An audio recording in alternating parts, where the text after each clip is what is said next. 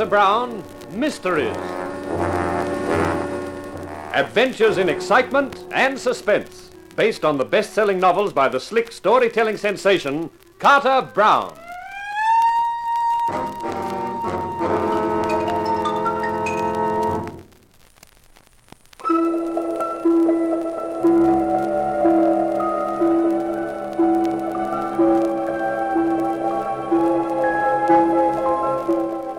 Ever sat in the living room with a group of people after an announcement that one of them was a murderer? It's not the most soothing sensation. To reassure myself, I reminded me that I was Mark Hunt, insurance investigator, and what else could I expect if I insisted on investigating insurance? But it didn't help much. The rest of them, Lila Goldbright, Roger Beavis and his wife Mavis, the Romanian Degrescu, and the hunk of beefcake, John Cross, sat in a silence that was louder than screaming. Finally, Degrescu got to his feet. It is no use sitting here like dummies. The police must be fetched. I shall get the launch and go. Now, wait a minute. Wait for what, Mr. Hunt? I thought we decided the butler should fetch the police. We did not decide. You did. Makes sense, doesn't it? If one of us goes, he or she might not come back. Do you insinuate that I'm I'm- insinuating nothing. I just think it's better that all of us stay on the island. I think he's right, Degrescu. But I do not cross. Who is he to order anyone around? Never mind that. The butler goes and you stay. I shall be back in about an hour. I'm sorry, pal. You won't be back because you're not leaving. Take your hand from my arm. I was expecting that. Oh, if you want a fight, I'm happy to oblige. Michael! Stop them, Roger! There's No need, Mavis. Oh. Just for good luck. Oh, Now, Beavis, would you like to get the butler and send him for the police? All right, Hunt. But I don't think you should have hit him. What else was I supposed to do? Stand still and make like a punching bag? Go on, Roger. Do as he says. Very well. We'd better get the police here before hmm. everything degenerates into a wholesale brawl. Lila, suppose you and Mavis do something about coffee. That's a good idea. Come on, Lila. All right, but what are you going to do about Michael? Let him sleep it off on the floor. That was quite a nice piece of work, Hunt. Where'd you learn to fight like that? Special Service Division. Yeah, so was I, ninth. Oh, Europe, huh? I was with the 12th, in the Pacific all the time. Yeah.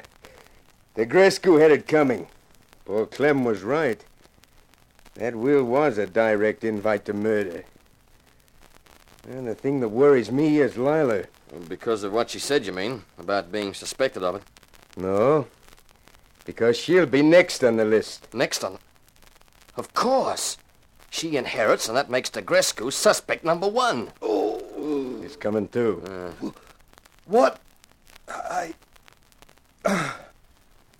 I will remember that, Hunt. Well, that's okay. Add it to your other treasures. The coffee's just about ready. Lila's bringing it in. Oh, great. Oh, I left my cigarettes in my room.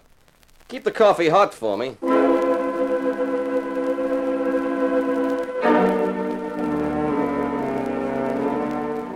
In the turmoil and tension, I'd forgotten about the mysterious voice and the equally mysterious vision of Henry Goldbright back from the dead.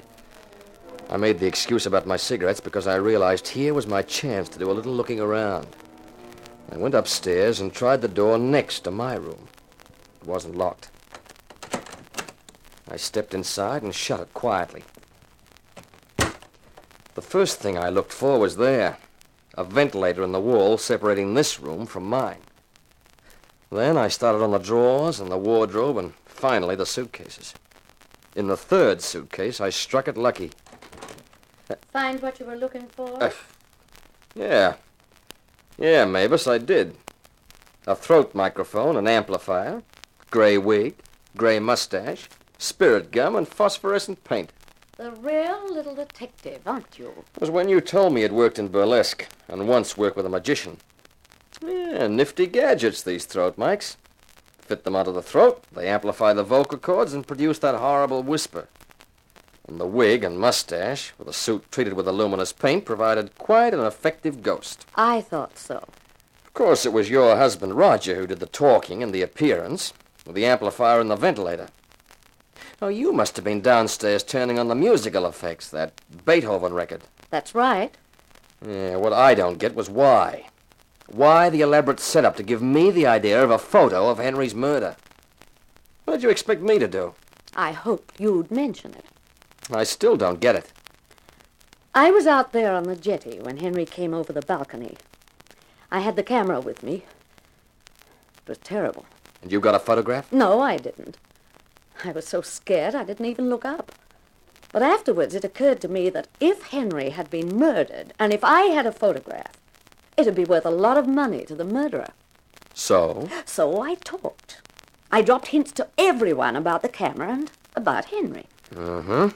Figuring that the murderer would know what you were talking about because he'd have seen you from the balcony. He or she, I wouldn't know.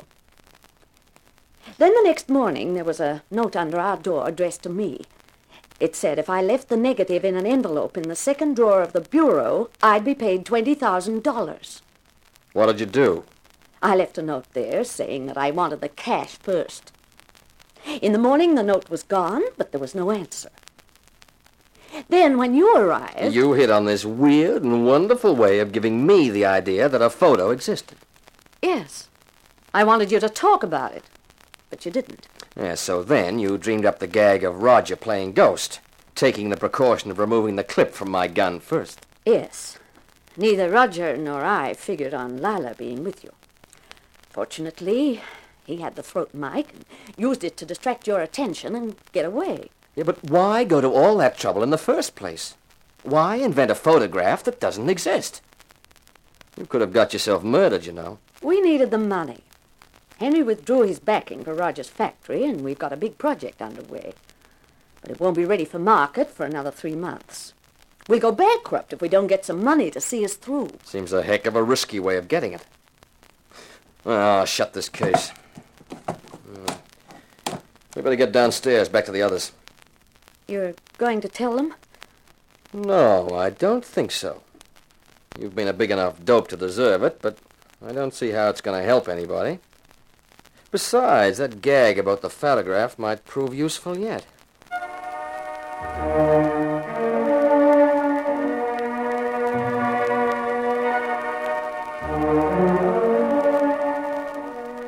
There was a gray dawn breaking outside, and the rain had come back. I figured that the police had brought it with them. The local lieutenant, a short, stocky guy named Wilder, who obviously considered me an amateur and a nuisance, started asking questions. He didn't stop for two hours, getting nowhere and covering the same ground so many times that everybody was sick and tired of it. Everybody except Wilder, that is. He was the original persevering kid. It's a conspiracy. Here's Clem Goldbright lying dead on the jetty, just like his brother. And what do I get? Nothing but dumb looks and even dumber answers. Some of you must know something about it. One of you, at least, is a murderer. Maybe more than one. Maybe all of you are in a conspiracy. Now, why don't you talk some sense, Lieutenant? I'm fed up to here with all the yakety yak. I want to get to bed. Don't you talk to me like that, Hunt, or I'll toss you in a cell and I'll break you with that insurance company. Oh, nuts. Much as I dislike to agree with Hunt, he is quite right. You have asked all your questions, Lieutenant, many times. I suggest you let us get some rest now. We shall all be here. There is no way to leave the island except by launch. So you can question us later if you wish. All right. But don't think you're going to get away with this, any of you. I haven't started on you yet. Lieutenant, you kill me. With repetition. We'll take Clem Goldbright's body back to the mainland, and we'll take your launch too, Mrs. Goldbright. But, Lieutenant... Sorry, ma'am, but that way I can make sure you all stay here. Pleasant dreams. Pleasant dreams? Is he kidding? There's a guy with a gruesome sense of humor. He'll be leaving one of his men on guard here, surely. He didn't mention it. But we're marooned on the island now, and there's a murderer among us. Roger, don't keep saying that. I haven't said it before, my dear. Well, everybody else has, and I don't like it. I agree. It is not a cheerful thought. It's about as cheerful as a wet Sunday in an igloo. Personally, I think we all ought to hit the hay and get some sleep. Sleep. I don't think I'll ever sleep again. Now, take it easy, Lila, honey. Come on. Roger and I'll take you upstairs. Yes, of course. Along, my dear. You'll see that you're all right. Thank you, Roger. You too, Mavis. You're sweet. Hunt, Cross, you're not letting her go with them? Why not? What if one of them is the killer? Lila is in danger. I will go after them. They will not try anything if I am there. Hey, now. Oh, let him go, Cross. Are you crazy? I'm not supposed to have any brains, but the identity of the murderer sticks out a mile to me. Degrescu? Sure. He's got that collector's kink.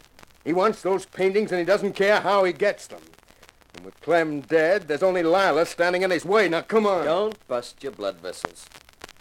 If Degrescu's the killer, he won't dare try anything with Roger and Mavis there. If it's either of them, he's there. What if the Beavises are in it together? Well, you can stay if you like. But if I catch that DeGrescu anywhere near Lila's room, I won't be responsible for what happens to him. I was left alone in the living room. I had a last cigarette and a last drink and listened for any uproar from upstairs. But there wasn't a sound. I figured everyone's nerves had probably calmed down and they were all safely in bed. I finished my drink and decided to follow their example.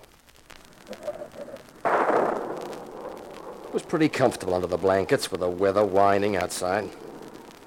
I was just dropping off to sleep when a stray thought slid into my mind. A thought so obvious that I could have kicked myself for not remembering it before. It concerned the non-existent photograph that the Beavises had dreamed up. Only Roger and Mavis and I really knew that the photograph didn't exist. As far as the others were concerned, it could be real. I turned over on my back and reached for a cigarette and started to think of what use I could make of that when something was added to the music of the weather. It was the Beethoven music. I leapt out of bed, grabbed my gun, and had just reached the door when the sounds came.